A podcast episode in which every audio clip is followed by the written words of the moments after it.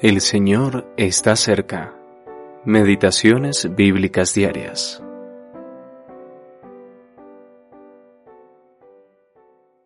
Lo que es nacido de la carne, carne es, y lo que es nacido del Espíritu, Espíritu es. Juan capítulo 3 versículo 6. La vida divina en el creyente. Todo hijo de Dios ha sido hecho partícipe de la naturaleza divina mediante el nuevo nacimiento. Esta nueva naturaleza, implantada en el creyente, es un acto soberano de Dios por su Espíritu a través de la palabra. Así como recibimos la naturaleza caída por medio del nacimiento natural, de la misma forma participamos de la naturaleza de Dios a través del nuevo nacimiento. Esta nueva naturaleza dada al creyente está ligada inseparablemente a la persona de Cristo, que es su fuente.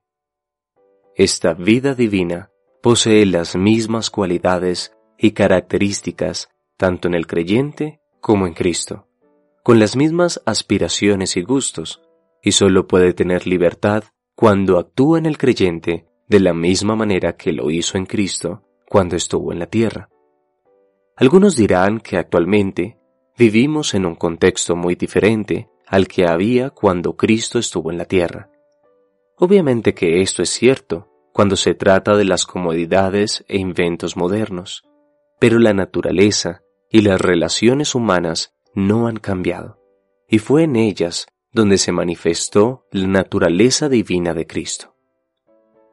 Sin esta naturaleza divina, no es posible poseer una felicidad permanente. La vida divina se caracteriza esencialmente por la santidad y el amor, y halla su perfecta realización cuando sirve útilmente a Dios y a los hombres.